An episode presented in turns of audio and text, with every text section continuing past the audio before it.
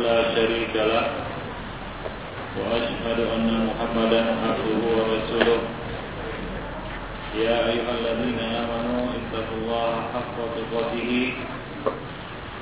ولا تموتن إلا وأنتم مسلمون وبعد فإن أصدق الحديث كتاب الله وخير الهدى هدى رسول الله صلى الله عليه وسلم وشر الأمور محدثتها وكل محدثة بدعة وكل بدعة ضلالة وكل ضلالة في النار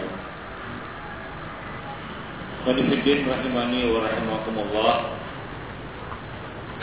Alhamdulillah pagi ini kita dapat masih dapat bertemu di majelis ini dan sebagaimana biasa kita akan uh, meneruskan kajian kita Yaitu pembahasan kitab Al-Alam Sunnah Al-Mansyurah yang mana kita sudah sampai pada pembahasan tentang maratib hadis. Tapi sebelum kita melangkah kepada kajian kita tersebut, ini kita akan sampaikan beberapa faedah yang mungkin bermanfaat bagi kita semua. Seperti yang kita maklumi bersama bahwa sekarang kita berada di bulan Ramadan dan sebentar lagi kita akan memasuki 10 hari terakhir di bulan Ramadan.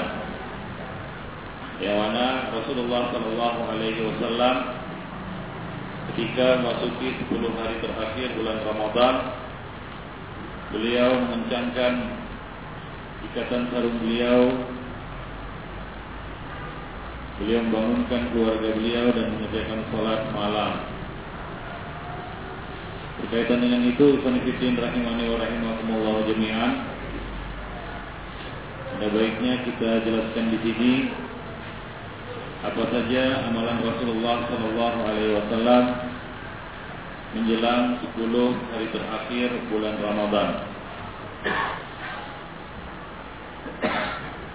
Ikhwanifiddin rahimani wa rahimakumullah jami'an. Seperti yang kita ketahui bersama Bahwa pada bulan Ramadan ini Ada sebuah malam Yang lebih baik daripada seribu bulan Yaitu malam Lailatul Qadar. Dan seperti riwayat-riwayat yang telah sampai kepada kita secara mutawatir bahwa Lailatul Qadar itu diperkirakan jatuh pada malam-malam ganjil di 10 terakhir bulan Ramadan. Diriwayatkan dari Abu Dar Al-Ghifari dia mengatakan sunna ma'a Rasulullah sallallahu alaihi wasallam Ramadan.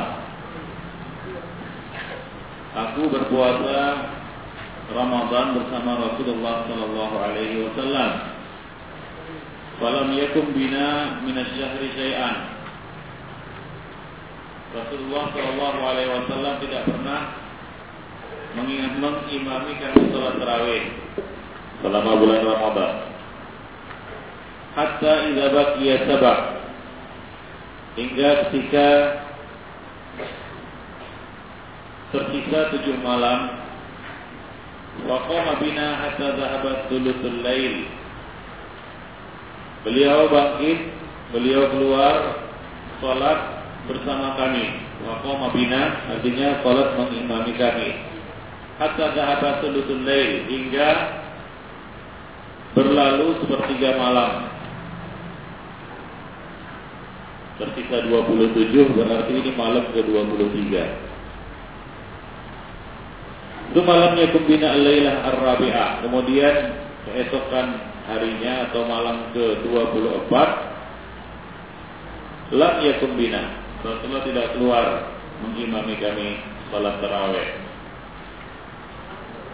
Faqama bina allati taliha. Kemudian pada malam ke-25 Rasulullah sallallahu alaihi wasallam qama bina. Kembali mengimami kami salat tarawih salat malam. Hatta dhahaba nahwa min syatril lail. Hingga waktu yang dihabiskan menjelang seper, uh, separuh malam atau uh, ya separuh malam. Syatrul lail. Separuh malam. Yaitu lamanya. Pada malam ke-23 Rasulullah Shallallahu alaihi wasallam menghabiskan waktu sepertiga malam. Malam ke-24 Rasulullah tidak keluar Malam ke-25 Rasulullah keluar kembali mengimami mereka salat hingga berlalu separuh malam. Nisful lail. Yaitu waktu yang beliau gunakan untuk salat hampir separuh malam. Qulna ya Rasulullah, "Lau nafaltana baqiyata lailatina hadhihi." Wahai Rasulullah, alangkah baiknya kalau engkau untuk malam-malam selanjutnya kembali mengimami kami. Malam 26 sampai selesai maksudnya.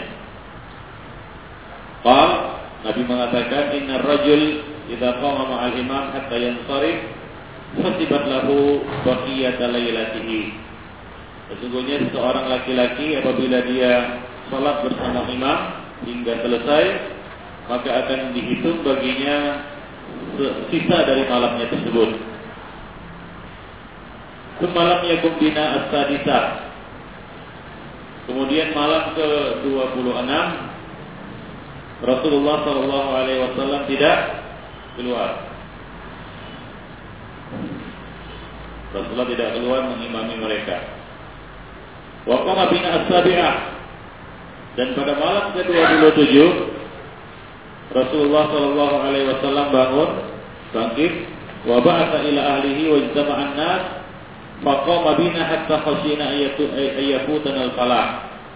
Rasulullah mengerjakan salat, membangunkan keluarganya dan mengumpulkan manusia, wa ijtama'an nas, orang-orang berkumpul dan beliau mengimami kami hingga kami khawatir akan terlewat sahur. Al-falah adalah al-fajr, as-sahar. Qultu ay Jabir bin Nufair Ar-Rawi an Abi wa mal falah? Apa maksudnya al-falah? Al-falah adalah as-sahur kata beliau. Al-falah maksudnya adalah as-sahur. Jadi dari hadis ini Ibnu Ibn rahimani wa rahimahullah bahwa Rasulullah sallallahu alaihi wasallam bangun pada malam-malam ganjil itu untuk mengerjakan sholat malam berjamaah dalam waktu yang panjang. Ya, dalam waktu yang panjang, sepertiga malam, separuh malam, bahkan pada malam ke-27, malam-malam terakhir, malam-malam ganjil yang terakhir, beliau mengerjakannya hampir seluruh malam hampir seluruh malam.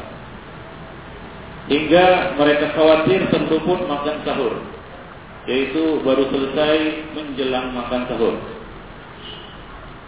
Nah inilah amalan Rasulullah Shallallahu Alaihi Wasallam di 10 hari terakhir bulan Ramadan.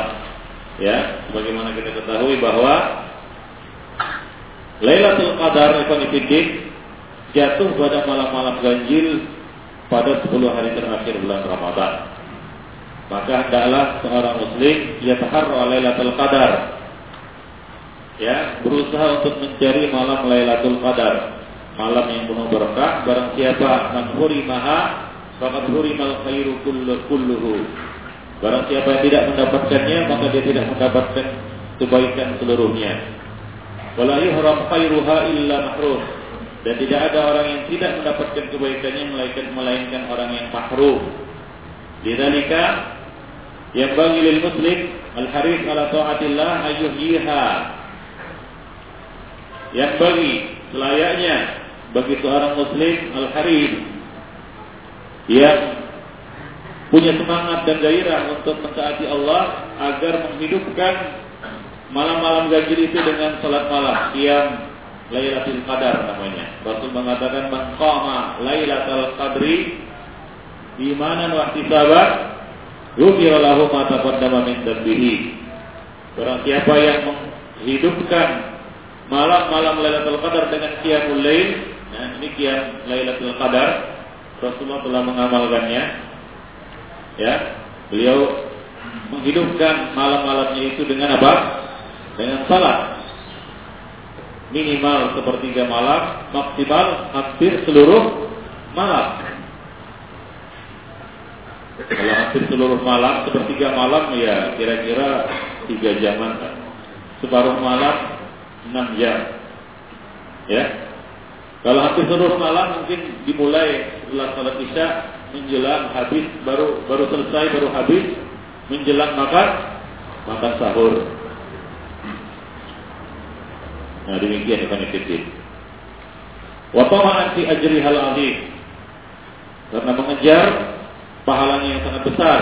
Wa ayyajtahid fil ashril awakhir.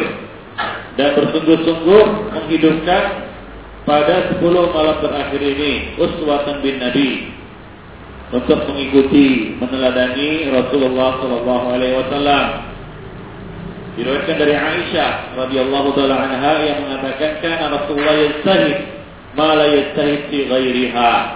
Rasulullah bersungguh-sungguh melebihi kesungguhan beliau pada malam-malam yang lain. Jadi startnya itu mulainya 10 malam terakhir ini. Malam-malam sebelumnya ini masih pemanasan. Finalnya itu di akhir. Memang setiap pertandingan itu finalnya terakhir, bukan di awal ya seperti lomba lari finishnya itu terakhir. Bukan kencang di awal lambat di akhir. Ada yang nggak masuk finish ya nah kalau mau menang ya sprint di akhir. Nah demikian Ibn Fitin artinya bahwa kencang di di akhir. Rasul uh, Aisyah menceritakan bahwa Rasulullah bersungguh-sungguh pada 10 malam terakhir ini melebihi kesungguhan beliau pada malam-malam se sebelumnya Ibn Fitin. Azan ya Allah wa iyyakum jami'an. Wa alaihi ayukzir min al-qiyam fi hadhihi layali. Hendaklah dia memperbanyak qiyam, memperbanyak qiyam ay qiyamul lail. Pada malam-malam tersebut wa ayyatazilan nisa dan menjauhi wanita yaitu istri maksudnya yang masuki 10 malam terakhir kencangkan ikat pinggang, kencangkan ikatan sarung. Artinya apa? Jauhi istri. Wa ahlahu ala dan membangunkan keluarga untuk beribadah pada malam-malam tersebut. Boleh bagi seorang laki-laki atau suami membangunkan istrinya atau demikian pula sebaliknya pada 10 malam terakhir ini untuk ibadah terutama malam-malam ganjil tadi. Wa aiqadha sebagaimana yang diriwayatkan dari Aisyah radhiyallahu taala anha Rasul dia mengatakan kan Nabi sallallahu alaihi wasallam idza dakhala al-ashr.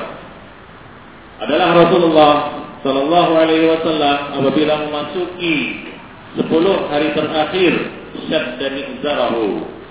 Syadda mizarahu. Mengencangkan ikatan sarung beliau. Maksudnya adalah i'tazalat nisa di ajlil ibadah. Meninggalkan istri untuk ibadah, menjauhi istri untuk ibadah. Ya, menjauhi istri untuk ber, beribadah. Wa ahya lailahu dan menghidupkan malamnya. Yaitu menghidupkan malamnya dengan qiyam alain dan ibadah-ibadah lainnya dan terutama adalah qiyamul lail.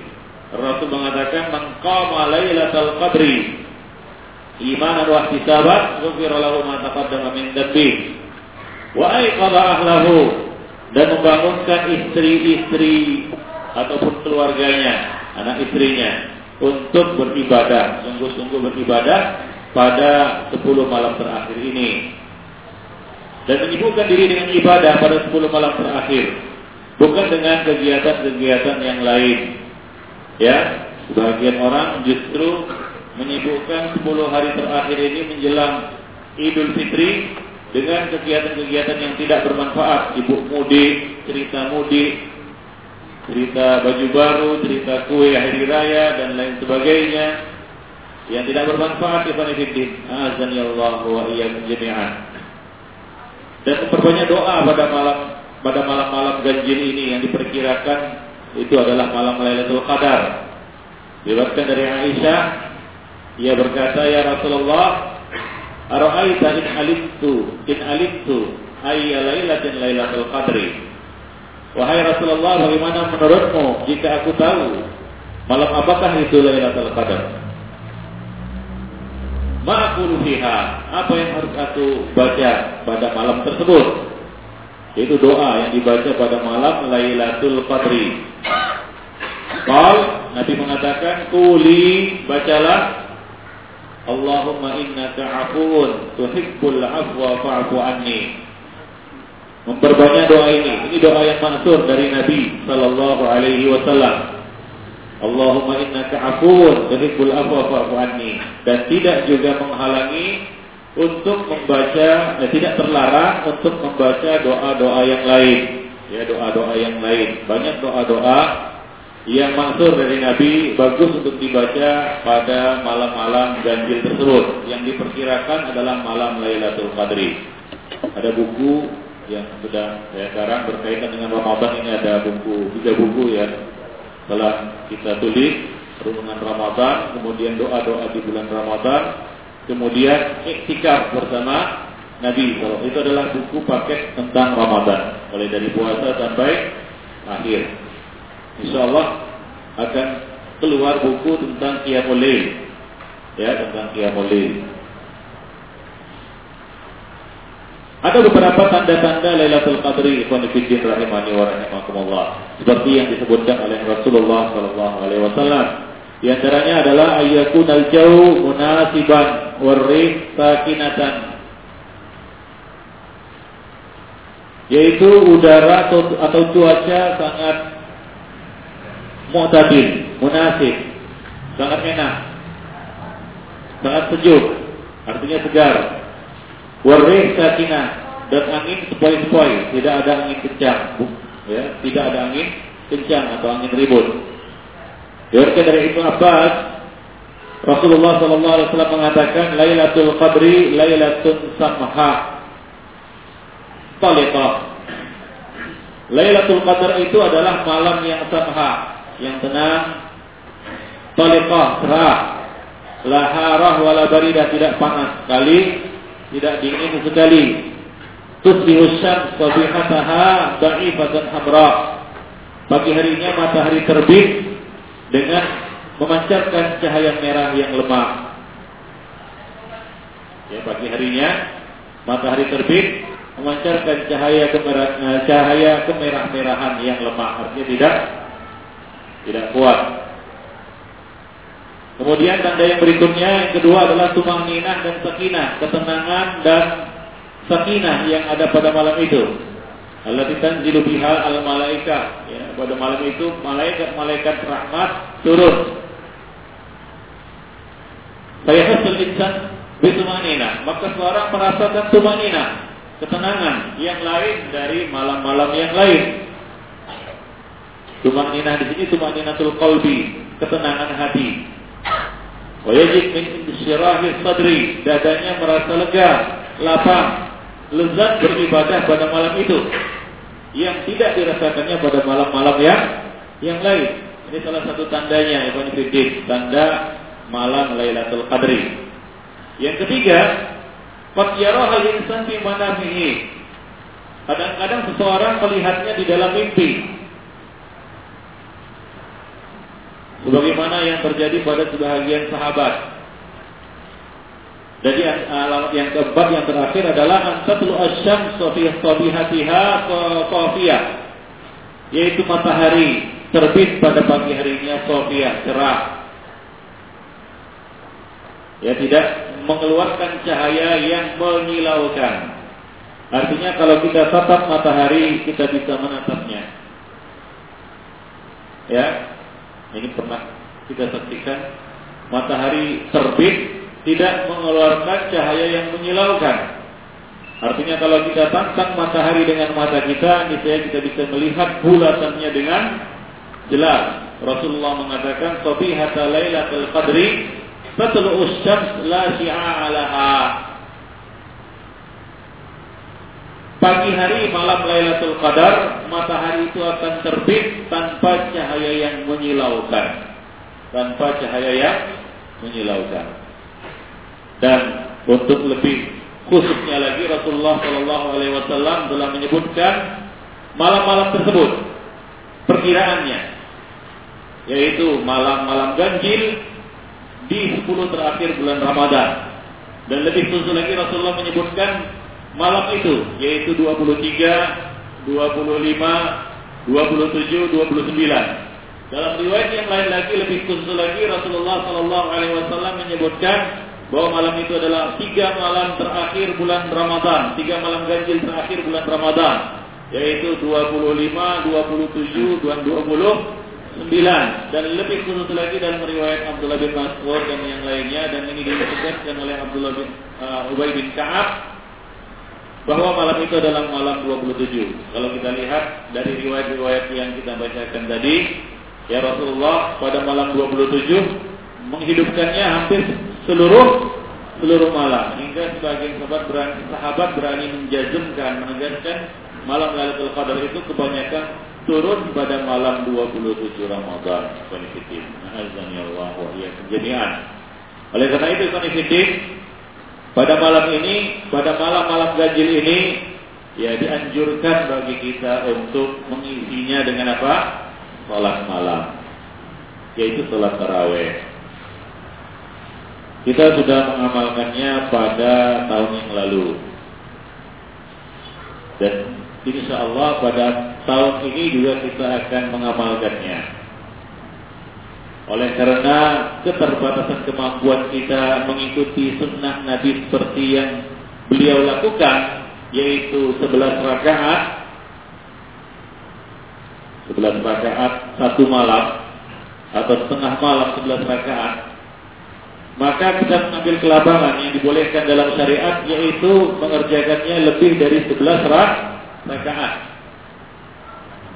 Dan kita berusaha juga untuk bisa mengerjakannya 11 atau 13 rakaat dalam satu malam atau dalam sepertiga ataupun setengah malam. Kita mulai jam 10, selesai jam 4. Untuk 11 rakaat memang untuk sekarang ini berat bagi kita. Tapi kita mengambil satu ibadah itu secara tadarruj, yaitu dengan tahapan-tahapan. Ya, ya. Tahun lalu kita 40. Ya. Tahun ini kita coba turun 30. Berarti berdirinya lebih lama lagi. Qanifidina azan ya Allah wa jami'an. Tahun depan nanti 20. Tahun depannya lagi 11 rakaat dalam waktu 5 atau 6 jam. Itulah yang dilakukan oleh Rasulullah Sallallahu Alaihi Wasallam ibn azan ya Allah wa jami'an. Ya, pada kajian-kajian yang lalu kita sudah jelaskan bahwa bilangan sholat malam ini, sholat tarawih ini tidak ada batasannya. Ya boleh dilakukan seberapa rakaat yang kita mampu. Nah silahkan kita mengerjakannya. Ya semampu kita. Rasul mengatakan sholatul laili matna matna Ya, sholat malam itu dua rakaat, dua rakaat, dua rakaat. Ya, itu mampu kamu. Berapa kamu mampu untuk mengerjakannya. Yang paling bagus, yang paling lama. Rasul mengatakan, afdal siyam, siyam Daud. Wa afdal salat, salat Daud. Karena yanamu nisfal lail wa yaqumu sulusahu wa yanamu sulusahu wa kana wa kana yasumu yawman wa yuftiru yawman siang atau puasa yang paling bagus adalah puasa Nabi Daud dan salat malam yang paling bagus salat malam Nabi Daud ini kata Nabi. Bagaimana itu apa yang diamalkan oleh Nabi Daud ini? Beliau tidur separuh malam. Lalu bangun mengerjakan sholat sepertiga malam. Lalu seperenamnya beliau tidur kembali. Dan beliau berpuasa sehari dan berbuka sehari. Nah ini amalan Nabi Daud dikenal dengan sebutan puasa Daud ya. Nah sholat malam beliau juga demikian. Beliau ya eh, rata-rata ya, setiap malam menghabiskan sepertiga malam untuk sholat sholat malam. Demikian yang Ibn Nah umat ini diberi keringanan lah untuk tiga malam atau dua malam lah di dalam satu tahun dia mengerjakannya sampai sepertiga malam atau separuh malam atau seluruh malam. Tahun lalu kita separuh malam atau sepertiga malam? Separuh ya. Nah tahun lalu separuh, tahun ini separuh juga lah. Kayaknya belum mampu sampai seluruh malam. Dari bisa sampai fajar kayaknya belum mampu. Ya kita ambil separuh dulu lah. Ya, yang separuh malam. Nah demikian itu wa Jadi ini akan kita dulu kita ini kita amalkan di masjid jihad ya, di mana? Di uh, Sila Prima. Nah tahun ini alhamdulillah ya cuma menunggu satu tahun masjid kita sudah berdiri ya. Jadi kita akan mengerjakannya di masjid kita. Untuk tahun lalu kita dua malam ya 27 dan 29 ya. Nah untuk tahun ini kita tambah satu malam lagi 25 27, 29. Ya, nah bagi yang ingin ikut silahkan. Nah demikian Ibn Ibn Azan ya Allah wa iyyakum jami'an. Baik. Ya tentunya juga Ibn Ibn eh, bagi yang sudah mengerjakan sholat tarawih di masjid-masjidnya dan menyelesaikan witir bersama imam Ya tidak mengapa dia lanjutkan sholat bersama jemaah ini. Ya, bisa dia sholat langsung tanpa mengikuti witir nanti di akhir. Ya, dan bisa juga dia me menggenapkan witirnya. Ini ada dua pendapat. Silakan mau pilih yang mana. Ada dua pendapat ulama.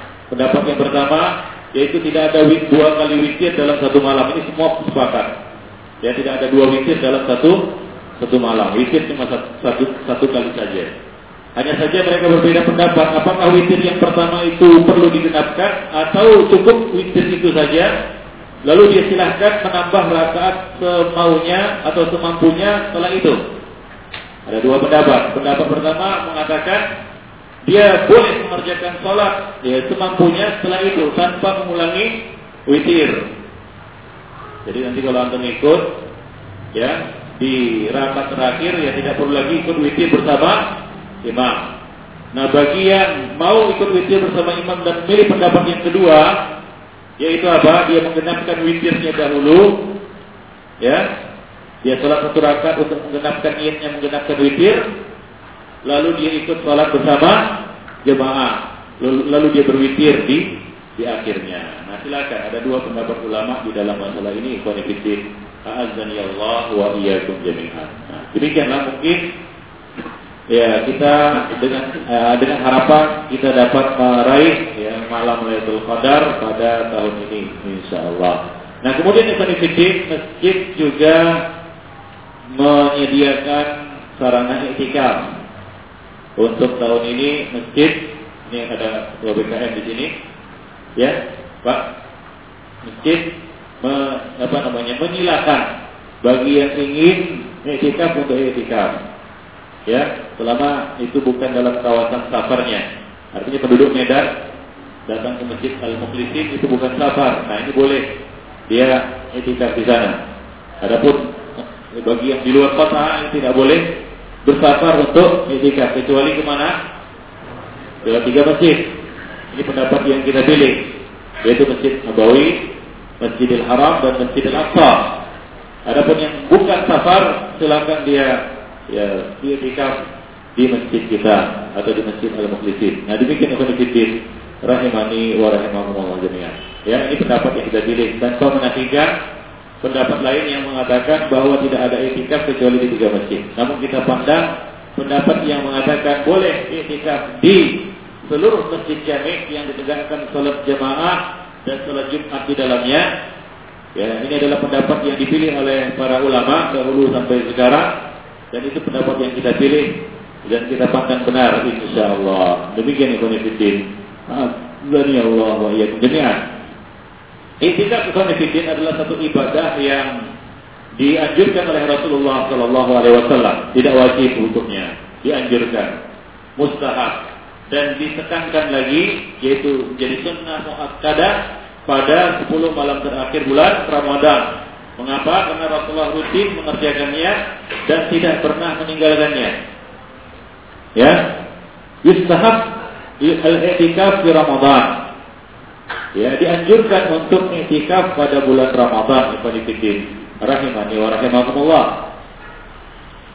Berdasarkan hadis Abu Hurairah radhiyallahu taala anhu yang mengatakan kana Rasulullah ya'takifu fi kulli Ramadan asharata ayyam. Bahwa Rasulullah sallallahu alaihi wasallam beriktikaf di seluruh Ramadan, di kulli Ramadan, di setiap Ramadan. Selama atau sebanyak 10 hari. Kalau makan al-am alladhi kubida minhu. Dan pada tahun di mana beliau wafat, i'takafa isrina yauman. Beliau beriktikaf 20 hari. Beliau beriktikaf 20 hari. Azan ya Allah wa iyyakum jami'an. Dan telah sahih juga dari Nabi bahwasanya beliau pernah etikaf 10 hari terakhir di bulan Syawal sebagai qada, mengqada etikaf Ramadan yang terluput di Fanifidin. Ya, pernah terluput tapi beliau menggantinya di 10 hari terakhir bulan Syawal. Jadi nggak ada hari raya satu bulan, bulan Syawal dari satu Syawal sampai 30 Syawal hari raya. Rasulullah etikaf di bulan Syawal lima fiddin azani Allah wa iyyakum jami'an. Baik. Kemudian etikaf ini ikhwan fiddin azani Allah wa iyyakum jami'an harus dilakukan di masjid.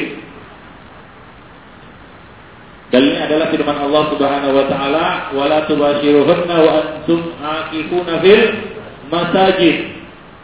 Dan janganlah kamu campuri mereka yaitu istri-istri kamu sementara kamu sedang iktikaf di dalam masjid.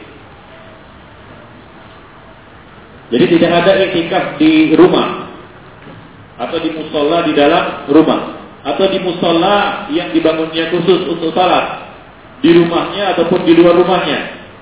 Iktikaf hanya boleh dilakukan di masjid yaitu masjid jami'. Ya, arti jami' di sini adalah masjid yang ditegakkan di dalamnya salat salat fardu berjamaah dan salat Jumat di Konifidin. Rahimani wa rahimakumullah jami'an. Dan untuk syariat iktikaf ini Konifidin, kaum wanita juga dibolehkan beriktikaf. Yusra' lin nisa al-i'tikaf. Ya, dibolehkan juga bagi kaum wanita untuk beriktikaf seperti diriwayatkan dari Aisyah bahwasanya Rasulullah menyebutkan tentang iktikaf 10 hari terakhir bulan Ramadan. Fasta'danathu Aisyah. Lalu Aisyah minta izin kepada beliau untuk iktikaf. Fa'adinalaha. Rasulullah mengizinkannya. Ya Rasulullah mengizinkannya. Hanya saja ini dengan dua syarat Ibn Syarat yang pertama adalah idnu zawjiha awaliha. Izin dari suami atau walinya.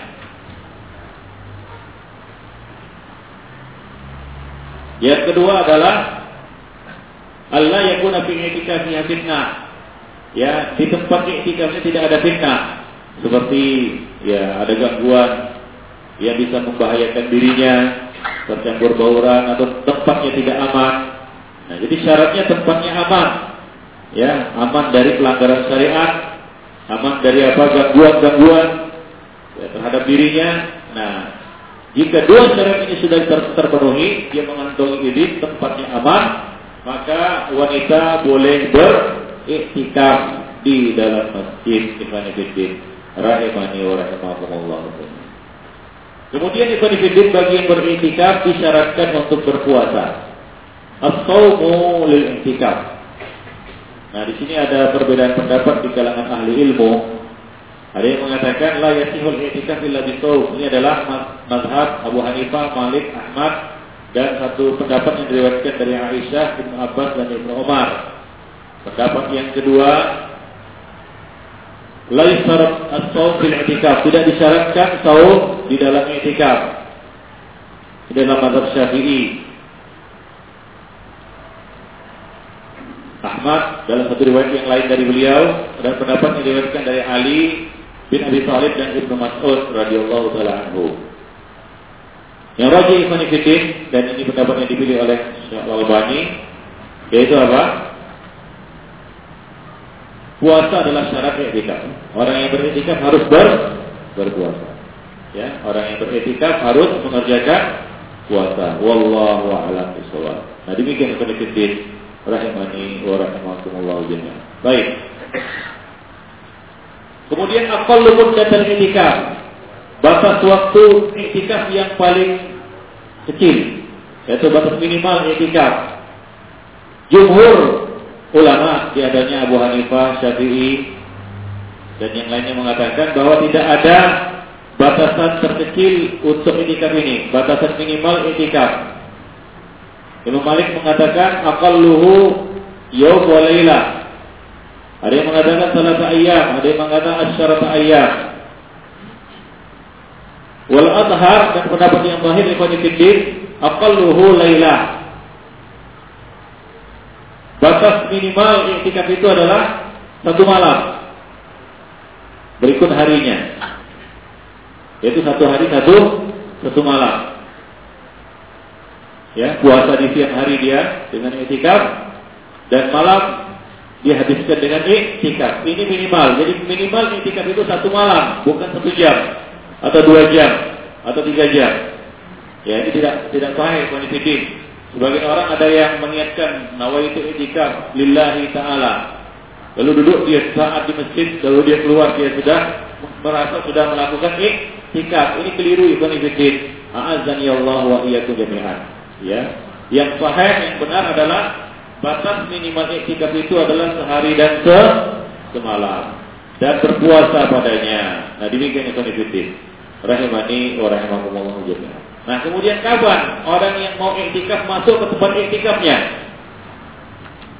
Ya perlu ditambahkan bahwa yang paling bagus menurut sunnah disediakan tempat iktikaf. Ya seperti kemah, kelambu, ya kelambu, Ya kalau kemah perlu juga kelambu lah ya. Dibuat di dalam masjid, ya, kapling-kapling begitu.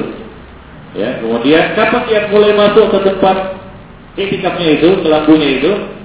Dikatakan bahwa dia masuk di dalam kelambu itu pada pagi hari.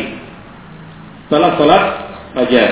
Ada yang mengatakan Imam Al-Arba'ah dan sebagian ulama mengatakan dia masuk sebelum maghrib, sebelum terbenam matahari. Ya, namun ya yang paling baik dia masuk pada pagi hari dan keluar besok harinya pada pagi harinya juga Ibn Fiddin. Wa. Ya. E, disebutkan dalam riwayat hadis Abu Sa'id Al-Khudri dia mengatakan i'tikaf nama Rasulullah al-asr al-awsat min Ramadan fa kharajna sabihata kami beriktikaf pada 10 pertengahan bulan Ramadan dan kami keluar pada pagi hari uh, tanggal 20 Ramadan. Jadi masuk pagi hari, keluar pagi hari. Tapi kalau mau dia masuk lebih dahulu, yaitu sebelum terbenam matahari, ya sebelum terbang menjelang menjelang maghrib, itu dibolehkan Ibn Azani Allah wa iyyakum jami'an. Ya, walaupun ya ya lebih bagusnya dia masuk pada pagi hari. Kemudian keluar pada pagi harinya. Kalau misalnya dia mengambil etikaf satu hari satu malam, ya masuk pagi hari, ya ba'dal ba'dal fajar, ba'dal sholatil fajri, setelah sholat subuh, kemudian dia bermukim sampai malamnya, paginya, baru dia keluar dari tempat etikafnya. Kalau dia mengambil paket satu hari, kalau mengambil paket dua hari, ya dua hari. Nah, kemudian demikian. Nah kalau dia mengambil paket 10 hari, dia, dia keluar ya pada pagi hari hari Id. Ya, nah, pagi hari hari Id dia keluar. Nah demikian itu nifidin. Azan ya Allah wa jami'an. Ya dikatakan amal huruf fal awal berdasarkan apa namanya e, pendapat yang pertama tadi yang merujuk pada fajri yaumil id. Dia keluar pada pagi hari ya fajar yaumul id dan berdasarkan pendapat yang pertama dan eh, yang kedua tadi yaitu yang mengatakan masuknya pada pada sore hari maka dia keluar ya ba'da gurubi asyamsi keluar setelah terbenam matahari di akhir Ramadan. Wallahu a'lam. Wanifidin azani Allah wa baik. Jadi itu berkaitan dengan kapan masuk dan kapan keluar. Ada dua pendapat. Masuknya pagi hari keluarnya pagi hari. Masuknya sore hari keluarnya sore sore hari nggak boleh masuk tengah hari jadi harus tahu juga kapan memulai itikaf. Sebagian orang ya dia merasa atau menganggap itikaf itu ya seperti bermain-main, masuk dua jam, nah keluar sudah sudah itikaf katanya. Nah ini belum dikatakan dikatakan itikaf, ya. Kemudian perkara-perkara yang membatalkan itikaf, ikhwanifidin. Yang pertama adalah keluar tanpa udur syar'i atau tanpa hajah yang penting, tanpa kebutuhan yang penting. Ya, seperti misalnya untuk mengantar jenazah, mengunjungi orang sakit dan lain sebagainya. Nah ini tidak ya bukan merupakan satu hal yang penting bagi seorang yang etikaf. Ya karena itu adalah fardu kifayah bisa dilakukan oleh orang yang yang lain. Nah demikian yang saya Azan ya ya jami'an. Nah, ya, kecuali misalnya untuk qadaul hajat, untuk buang hajat, nggak mungkin dia buang hajat di dalam masjid dia harus keluar. Nah demikian. Ya. Termasuk juga membeli makanan. Ini bukanlah hajat yang penting. Orang tikam harus menyediakan atau menyuruh seorang untuk mengantarkan makanannya. Bukan dia pergi ke pasar belanja masak dan ini bukan etikaf namanya. Beli durian malam-malamnya kan begitu ya. Ini etikaf. Ya, ini bukan etikaf sebenarnya fitik. Ya, jalan-jalan.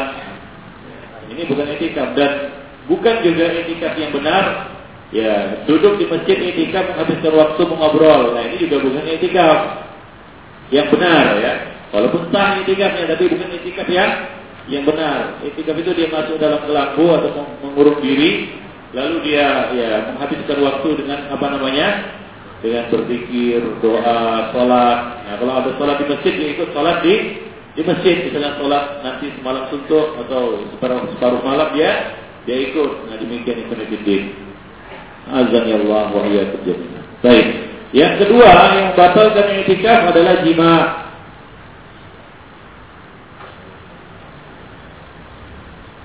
Allah Subhanahu wa taala mengatakan wala tubashiruhunna wa antum aqifuna fil masajid. Janganlah kamu menyetubuhi mereka atau mendatangi mereka sementara kamu sedang beriktikaf di dalam masjid. Jadi jima ini membatalkan iktikafnya. Nah demikian yang saya pikir. Adapun ya bersungguh dengan istri ini juga merusak iktikaf saya pikir. Azan ya Allah wa jami'an. Ya. Apabila itu dengan syahwat. Adapun tanpa syahwat, nah di sini para ulama mengatakan makruh. Ya, jika anzal, jika dia keluar maninya, maka afsada i'tikafahu. Dia merusak i'tikafnya. Wallahu a'lam. Nah, kemudian perkara-perkara yang dibolehkan bagi orang yang beriktikaf.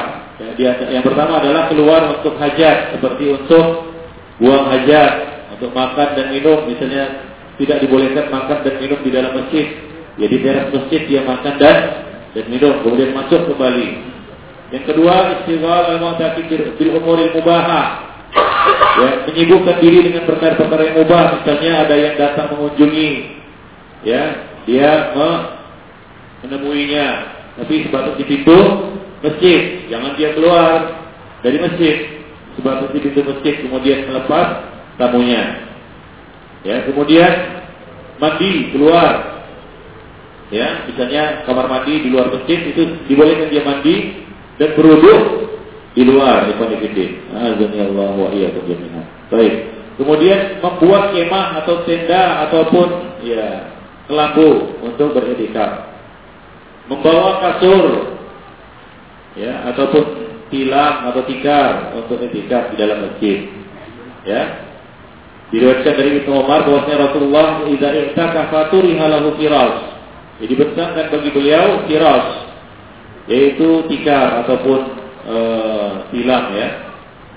Au yudallahu sarir atau disediakan bagi beliau sarir itu tempat tidur. Ya, nah demikian yang dikit. Kemudian yang ke berapa tadi? Yang berikutnya al khutbah wa aqd zawaj lil mu'takif. Khitbah dan berakad nikah bagi orang yang mengiktikaf. Ini boleh. Ya. Dan boleh juga beriktikaf wanita yang istihadah. Adapun wanita haid tidak boleh ya.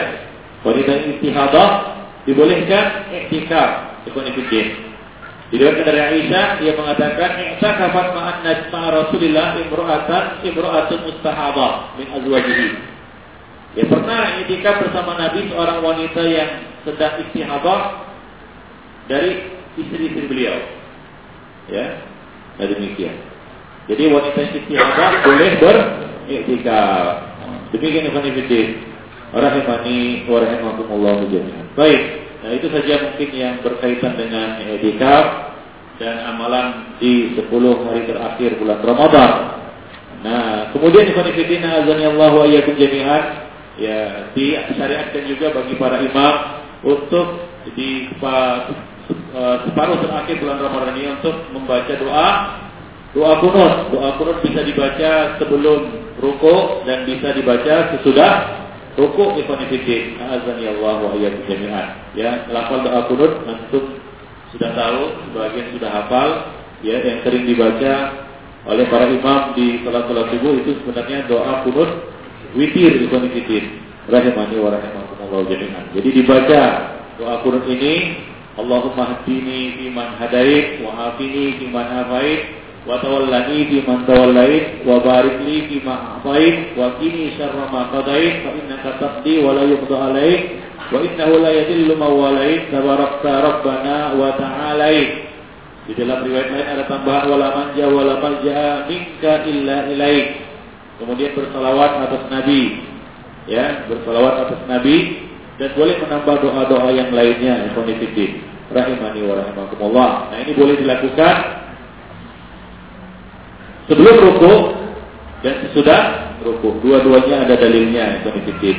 Rahimani wa rahimahullah. Jadi dihimbau kepada para imam ya yang imami sholat tarawih ya 10 apa namanya se, separuh eh, separuh terakhir bulan Ramadan ini hendaklah membaca doa witir di sholat-sholat tarawih mereka. Demikian yang titip. Rahimani wa rahimakumullah jami'an. Nah, dibolehkan juga membawa ya istri untuk sholat uh, malam 25, 27, 29 nanti ya karena Rasul yang membangunkan istrinya dengan catatan ya tidak membawa anak-anak karena bisa mengganggu kekhusukan sholat ikhwan rahimani wa rahimakumullah jami'an. Baik, ya itu saja mungkin faedah yang bisa kita sampaikan pada kesempatan kali ini.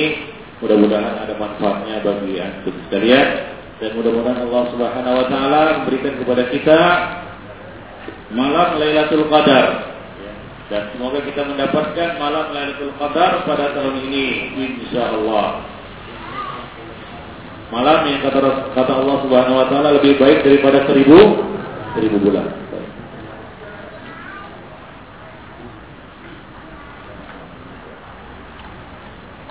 Dan Antum jangan ngeri sampai 30 rakaat. Bagaimana kalau 30 rakaat paruh malam 6 jam?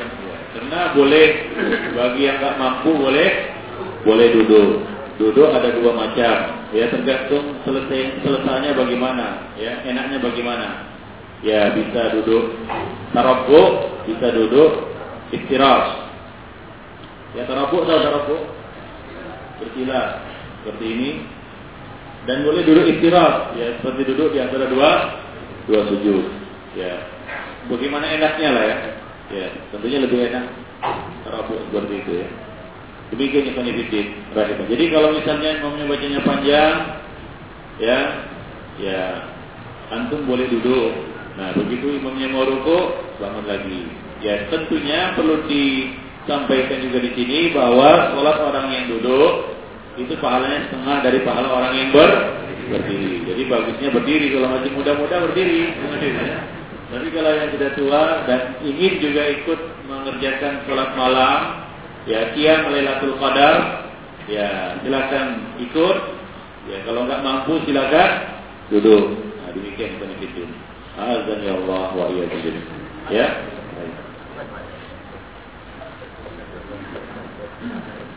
Nah, kita akan membahas buku kita ini. Kita sudah sampai soal yang ke-12 Ikhwan Fiddin.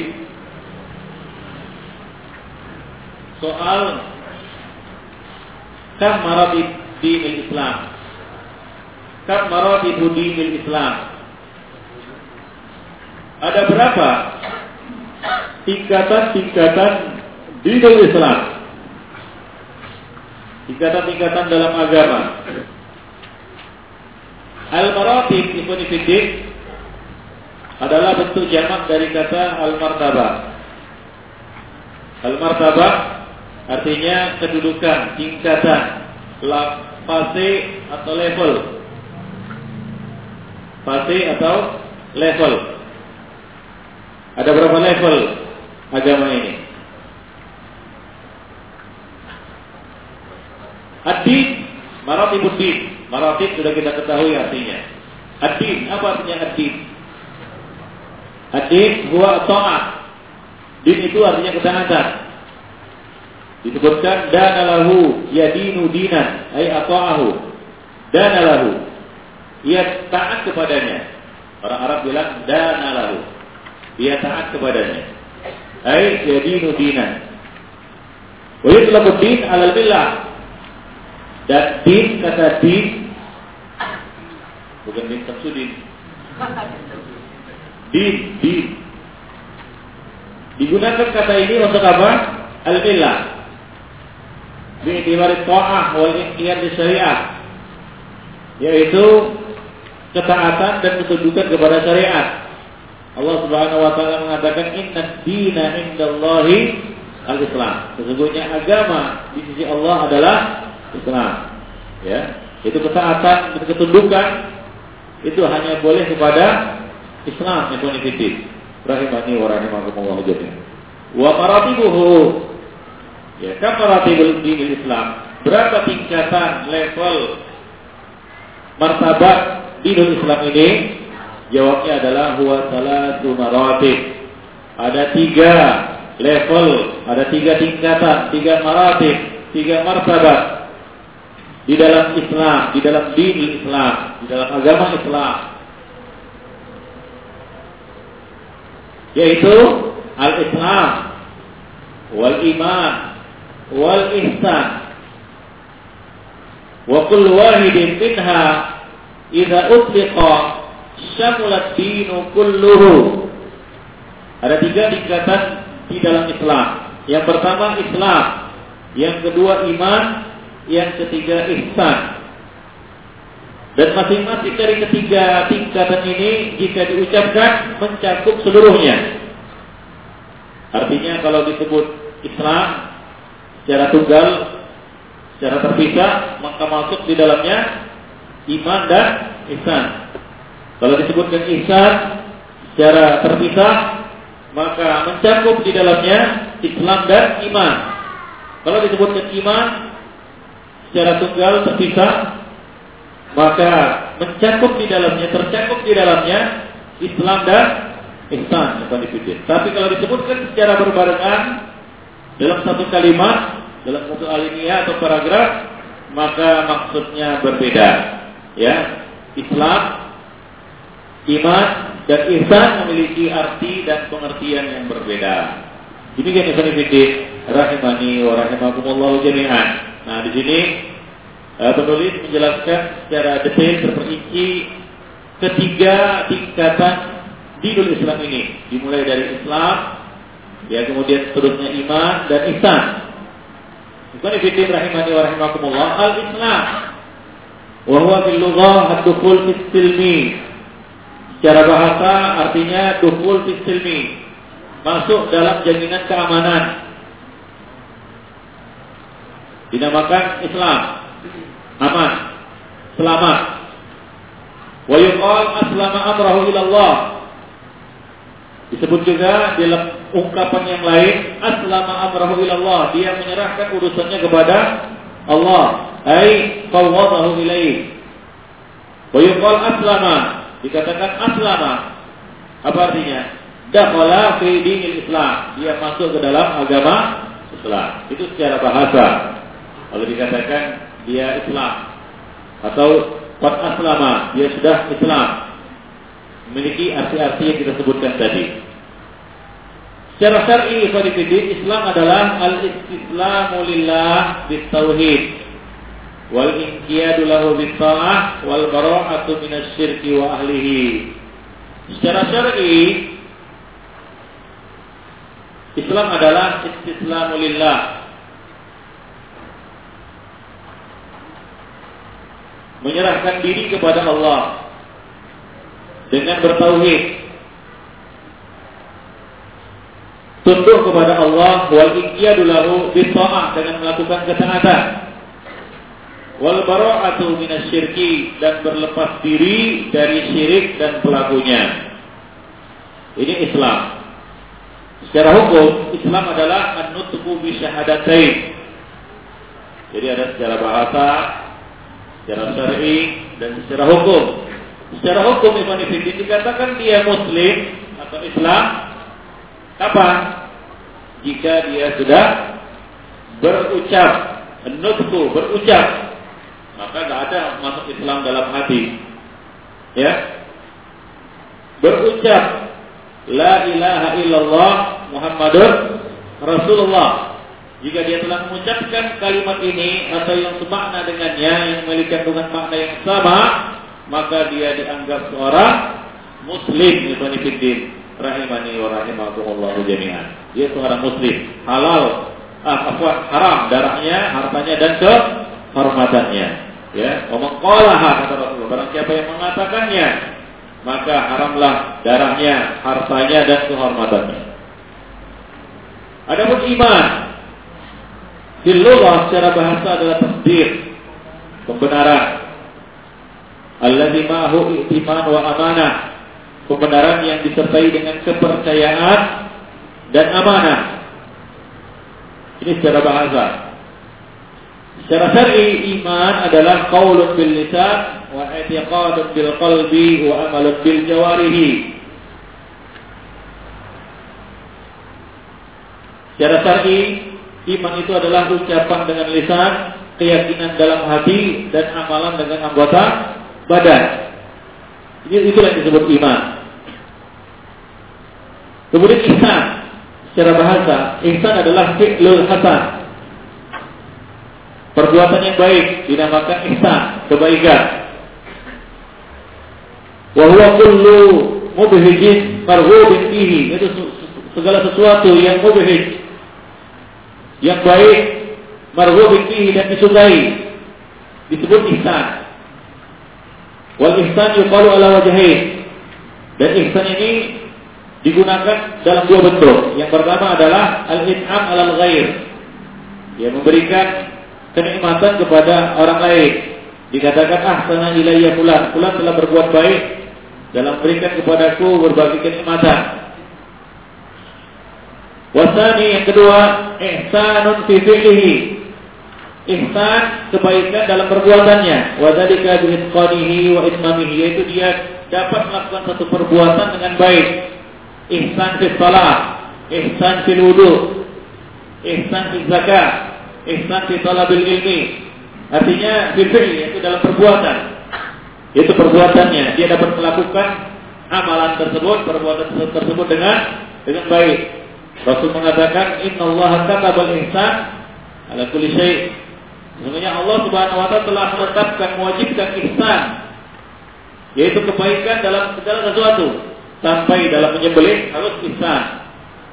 Ya, bagaimana ihsan di dalam menyembelih? Menajamkan pisau dan membuat enak hewan yang disembelih, tidak menyiksanya.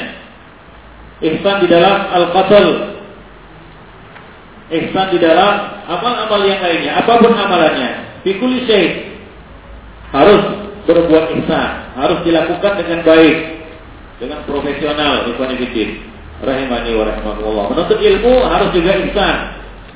Salat harus ihsan.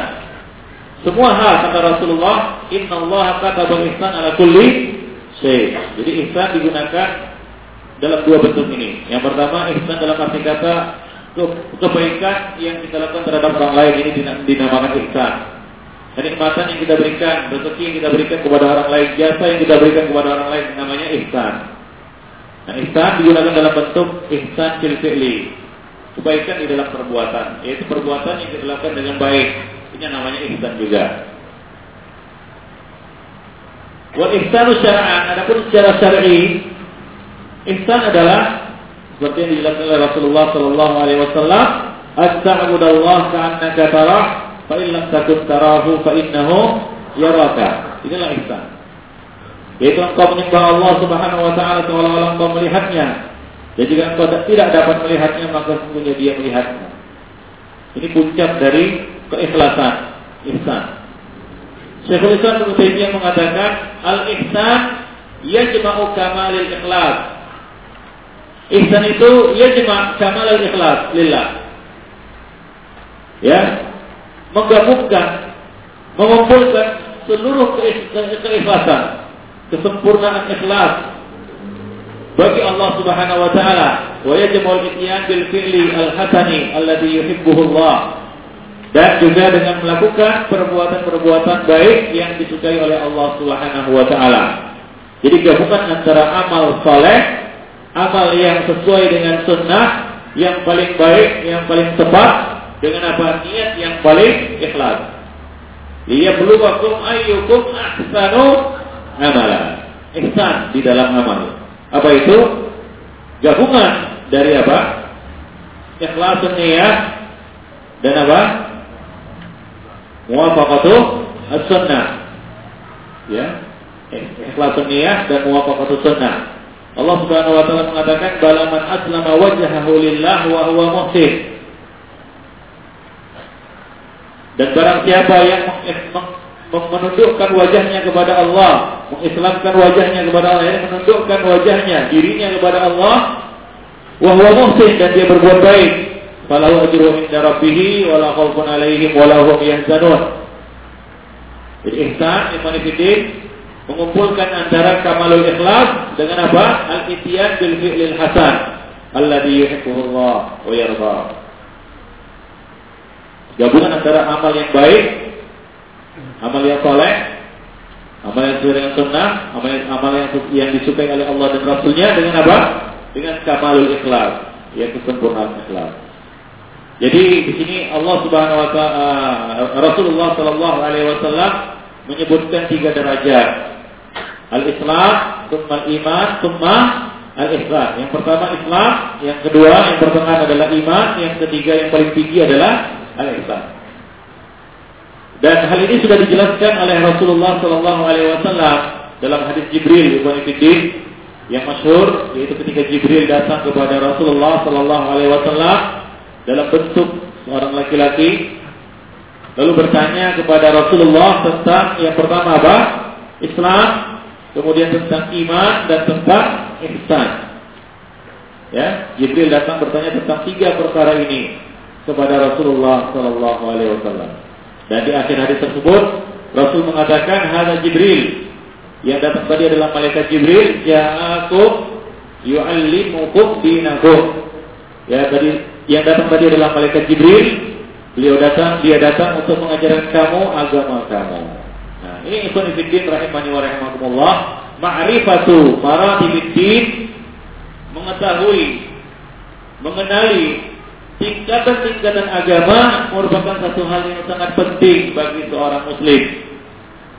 Ya, Rasulullah SAW membedakan antara Islam dan iman, sebagaimana Allah Subhanahu Wa Taala juga membedakan Ya dalam ayat surat Al-Hujarat ayat 14 Allah Subhanahu wa taala mengatakan wa qalat qalatil a'rabu amanna qul lam tu'minu walakin qulu aslamna Orang-orang Arab tadi berkata, kami beriman. Katakanlah kepada mereka, wahai Muhammad, lam tu'minu, kamu belum lagi beriman. Belum beriman bukan berarti kafir. Walakin qulu aslamna. Jadi di sini Allah Subhanahu wa taala menjelaskan maratibuddin. Ya, di sana ada Islam dan ada iman, bukan ibidin. Jadi ini menjelaskan kepada kita ya bahwa Arab-Arab Badui tadi keimanannya tidak seperti keimanan para sahabat. Allah mengatakan wa in Allah wa rasulah la yalitkum min a'malikum syai'a. Jika kamu mentaati Allah dan Rasulnya, niscaya Allah Subhanahu wa taala tidak akan menyia-nyiakan amal kamu sedikit pun. Ini menunjukkan kepada kita bahwa mereka mukmin, mereka muslim, tapi lemah iman. Nah, sekarang banyak kita lihat muslim tapi lemah iman. Mereka ini adalah muslim. Pada satu dalam satu hadis yang diriwayatkan dari Sa'ad bin Abi Waqqas ketika Rasulullah membagi-bagikan harta kepada satu kaum, Rasulullah memberikan kepada sebagian orang dan tidak memberikan kepada satu orang. Maka saat bin Abi Waqqas mengatakan, "Ya Rasulullah, mengapa engkau berikan kepada mereka dan engkau tidak berikan kepada orang ini? Bukankah dia orang mukmin?" Rasul mengatakan, "Awal awal, awal muslim." Ya, sampai tiga kali saat bin Abi Waqqas bertanya kepada Nabi, bukankah dia orang mukmin? Nabi mengatakan atau muslim. Ya, jadi Rasul membedakan bahwa orang ini derajatnya tidak sama seperti derajat orang-orang yang diberikan tadi. Ya tingkatannya, tingkatannya muslim ini. Jadi laisa kullu muslimin mu'mina. Ya, tidak semua orang muslim itu mukmin. Ya, walaisa kullu mu'minin muhsina. Dan tidak semua orang-orang mukmin itu muhsin. Tapi semua orang muslim pasti mukmin dan muslim. Semua orang mukmin pasti muslim. Demikian yang tadi rahimani wa rahimakumullah. Jadi, ya, ihsan adalah lingkaran yang paling khusus. Ya, yang paling khusus. Di luarnya mukmin. Lebih luas lagi apa? muslim, bukan dikit Rahimani wa rahimakumullah. Ya, jadi mungkin seorang muslim itu muslim, tapi dia bukan mu'min. Kenapa dikatakan tidak mu'min? Qad yakunu imanu dhaif. Boleh jadi imannya tapi muslim berzina dia. Rasul mengatakan la yazni zani hina yazni wa huwa mu'min. Tidaklah berzina orang yang berzina pada saat dia berzina dia orang mukmin. Terlepas ya keluar dari dia, dia dari level apa? mukmin jatuh kepada muslim. Tidaklah orang mencuri ketika dia mencuri dia dalam keadaan mukmin kata Rasulullah. La yasriku sariku hina yasrik wa huwa mu'min. La yasrabul khamr hina yasrab wa huwa mu'min. Muslim yang berzina, muslim yang minum khamar, muslim yang mencuri, muslim juga dia. Muslim dia, dia ucap la ilaha illallah Muhammad Rasulullah, dikeluarkan dari kantongnya KTP-nya apa? Muslim. Ucap dia, asyhadu an la ilaha illallah. Muslim dia? Muslim. Tapi dia bukan bukan mukmin, apalagi muhsin, ikhwan rahimani wa rahimakumullah. Jadi ada tingkatan di dalam agama, ya, ada maratib, ada tingkatan. Tingkatan yang paling rendah adalah muslim, tingkatan yang kedua mukmin dan yang ketiga adalah muhsin Khonifuddin rahimani wa rahimakumullah. Nah, ketika Rasulullah menjawab pertanyaan Jibril, ya ketika Rasulullah Shallallahu Alaihi Wasallam menjawab pertanyaan Jibril, yaitu pertanyaan tentang iman, tentang Islam. Beliau menyebutkan apa? Beliau menyebutkan tentang apa? Amal-amal yang zahir. Amal-amal yang zahir. Seperti apa? Salat, zakat, puasa dan haji. Itu muslim. Jika dia sudah bersyahadat la ilaha illallah, menunaikan salat, bayar zakat, mengerjakan puasa dan mengerjakan haji, maka dia muslim. Ini amal-amal zahir. Ada iman ketika Rasulullah menjawab tentang iman, Rasulullah menjelaskan tentang amal, amal qalbi. Jadi lebih khusus lagi. Amal-amal qalbi iman kepada Allah, hari akhirat, kepada Nabi, kepada hari berbangkit, kepada iman kepada takdir, baik maupun buruk. Lebih khusus lagi, berkaitan dengan hati. Ya, berkaitan dengan hati, amal hati. Oleh karena itu dikatakan Ikhwan amal hati lebih tinggi daripada amal lahir. Rasul mengatakan, "Ala inna fil jasadi mudghah, idza salahat salahal jasadu kulluh, wa idza fasadat fasadal jasadu kulluh." Ala wahya al-qalb. Amalan hati penting bukan individu karena di situ letak iman. Di situlah sumber iman, amalan hati, iman kepada Allah. Iman kepada Allah itu orang yang salat, tanpa iman kepada Allah yang benar. Tidak beriman kepada rububiyah, uluhiyah, atau sifat. Ta'wil, mu'awilin, mu'tazilah, salat juga dia. Salat dia. Salat. Asy'ariyah, salat. Salat. Salat dia Ibn Salat. Sama salatnya dengan seorang ahli sunnah yang menetapkan sifat-sifat Allah yang beriman kepada uluhiyah dan rububiyahnya. Tentunya tidak sama Ibn tingkatannya tidak sama. Ya, demikian pula pada amal-amal yang lainnya. Ya, jadi amalan hati ini menunjukkan tingkatan seorang itu lebih tinggi daripada sebelumnya. Imannya kepada Allah dan seterusnya. Demikian Ibn Dan ihsan adalah puncak dari amalan hati. Puncak amalan hati adalah ikhlas yang tulus murni kepada Allah semata. Ini puncak dari keikhlasan itulah ihsan. An ta'budallaha ka'annaka tarah, fa in lam takun tarahu fa innahu yarak. Amalan hati juga bertingkat-tingkat. Amalan hati bertingkat-tingkat. Dan yang paling tinggi adalah al-ikhlas. Ya, ikhlas seperti yang disebutkan oleh Nabi, ya, engkau menyembah Allah seolah-olah engkau melihatnya, itu puncak dari muraqabah, ikhlas. Dia tidak mengharapkan, dia tidak dia e, menunjukkan yaitu tauhidnya yang sangat tinggi kepada Allah Subhanahu wa taala. Ya, hanya Allah tempat dia bersandar, tempat dia bertawakal dan lain sebagainya. Seperti yang kita bahas dalam bab akidah. Nah, kalau orang sudah sampai kepada puncak seperti ini, maka sampailah dia kepada derajat ihsan yang dipilih. Azani Allah wa Jadi itulah dia tingkatan-tingkatan amal. Amal zahir itu tingkatan paling bawah. Semua orang dapat kita lihat sholat, Dapat kita lihat puasa, zakat, haji dan lain sebagainya. Amalan hati lebih khusus lagi karena tidak ada yang tahu kecuali yang bersangkutan dengan Allah Subhanahu wa taala. Dan amalan hatinya ada tingkatannya. Yang paling tinggi adalah apa? Al-ihsan dari konfidin. Rahimani wa rahimakumullah. Nah demikian ya. Jadi itu sekilas tentang Islam, iman dan ihsan. Tiga derajat maratibud din Nah, di sini Ibn soal yang ke-13 penulis menjelaskan satu persatu. Mulai dari Islam. Ma makna Islam? Apa makna Islam? Ya, kemudian beliau menjelaskan Islam adalah al-istislamu lillahi tauhid wal inqiyadu lahu bis wal khulus min syirki.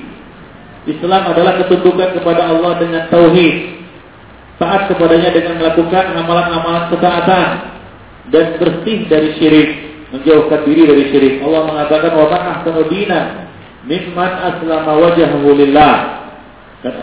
Allah mengatakan juga wa may yuslim wajhahu ila Allah wa huwa muhsin faqad istamsaka bil urwatil wuthqa. Dan Allah mengatakan fa ilahukum ilahun wahidun wa lahu aslimu wa basyiril muqbitin. Nah ini akan kita bahas pada pertemuan yang akan datang insya Allah Ya, eh, untuk yang akan datang kita masih ngaji sekali lagi. Setelah itu kita libur, insya Allah. Jadi sekali libur saja. Ya, baik. Banyak waktu dia pakai untuk faedah tadi. Tidak mengapa karena ada manfaatnya. Eva yang ada pengumuman. Yang pertama, Pengumuman yang pertama adalah nanti sore ada undangan buka puasa bersama dan makan malam di Masjid Al Mukhlifin.